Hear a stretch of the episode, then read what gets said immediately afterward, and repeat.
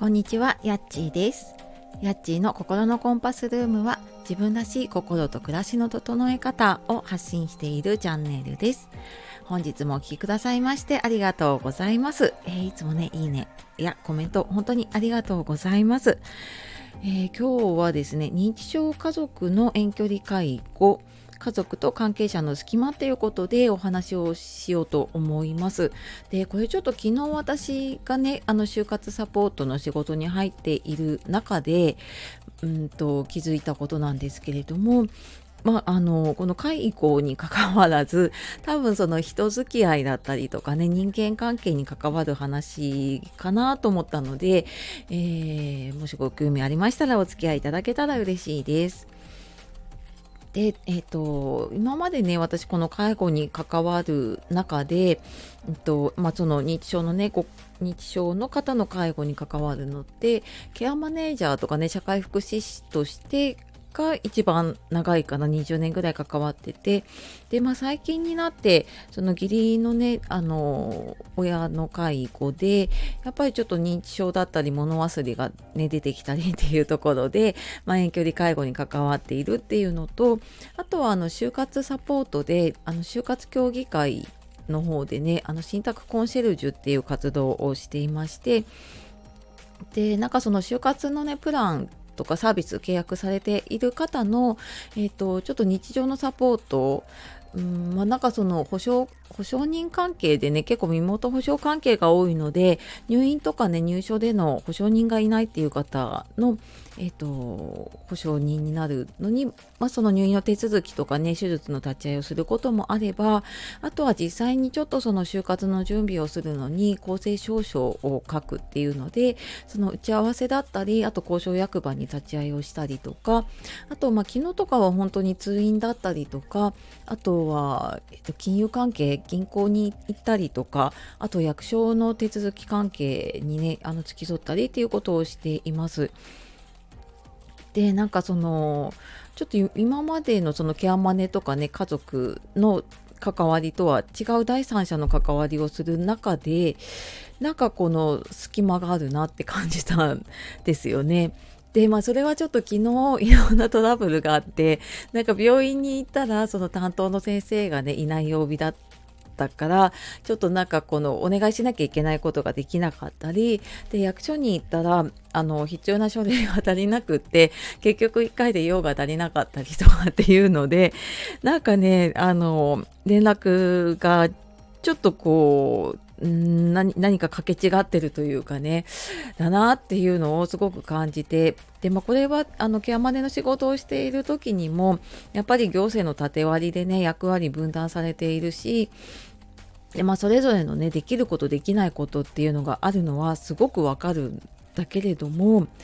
なんかそれぞれがもうちょっとこう思いやりというかこれ以前にね一緒に活動していた方が言っていたのがそれぞれにこうのりしろをちょっとずつ持つとこううまくねあの紙貼る時のねのりしろってあると思うんですけどあれがあるとこうそれぞれがそののりしろを持っていればきっとうまくはまっていくんだけどそれがないともうなんかこううまくつながっていかないよねっていう話をしていたのを思い出しました。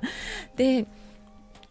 なんかそのちょっとできることできないことあるんだけどちょもうちょっとできるなっていうところをやっていくことで特になんかこのうーん、まあ、今回で言うとそのね認知症のご家族の介子で、まあ、家族やっぱり離れていると私もそうなのでね今あの関東と北海道なので義理の親がね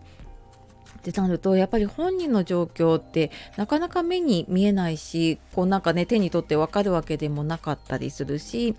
でななんか伝えてもこううまく伝わらないとかっていうことで結構歯がゆいことも多いし、うんと、やってあげたいけどできないっていうことも正直多いんですよね。でなんかそうなってくるとやっぱりお願いすることも増えてくるし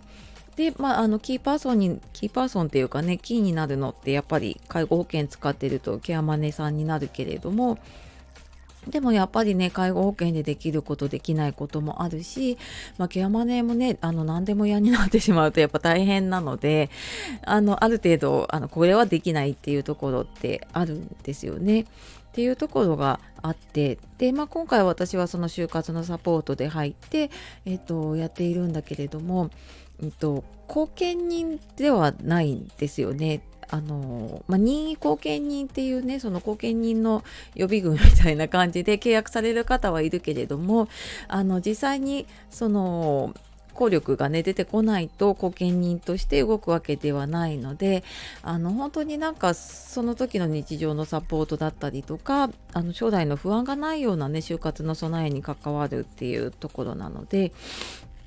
まあ、そのまたご家族ともねその介護保険の関係者とも違う関わりだけれどもでもだからといって何でもやるっていうわけでもないしねあのっていうところでなんかそれぞれが役割はあるんだけれどもなんかちょっとずつえーと、やっていけると、まあ、特になんか認知症の方になるとコミュニケーションちょっと取りにくいところもあったりねするしっていうところでねあのーちょっとここここまでしかできないけどもちょっとここやるといいなっていうのをなんか改めてね私もうんと、またその介護の現場として入るのとは別の立場で見てあなんかこういうところうまくいくといいなっていうのをね感じました。でまあこれは本当になんかそのねあの認知症の方の介護だけじゃなくってまあもしかしたらその、まあ、会社の人間関係かもしれないし家族のねあの人間関係かもしれないけれどもいやこれは私できないとかもう私大変だからこれ以上できないって私もやってしまいがちだなっていうのをねちょっと振り返って思ったけれどもあちょっとなんかここをやってあげたらあのもうちょっとこうねあの周りの人助かるかなって思うようなあの心をね持ちたいなと、はい、ちょっと今回のこの介護を通して思ったのと、まあ、やっぱりねその介護の現場でそれぞれ大変だけれどもうんなんかそこがねうまく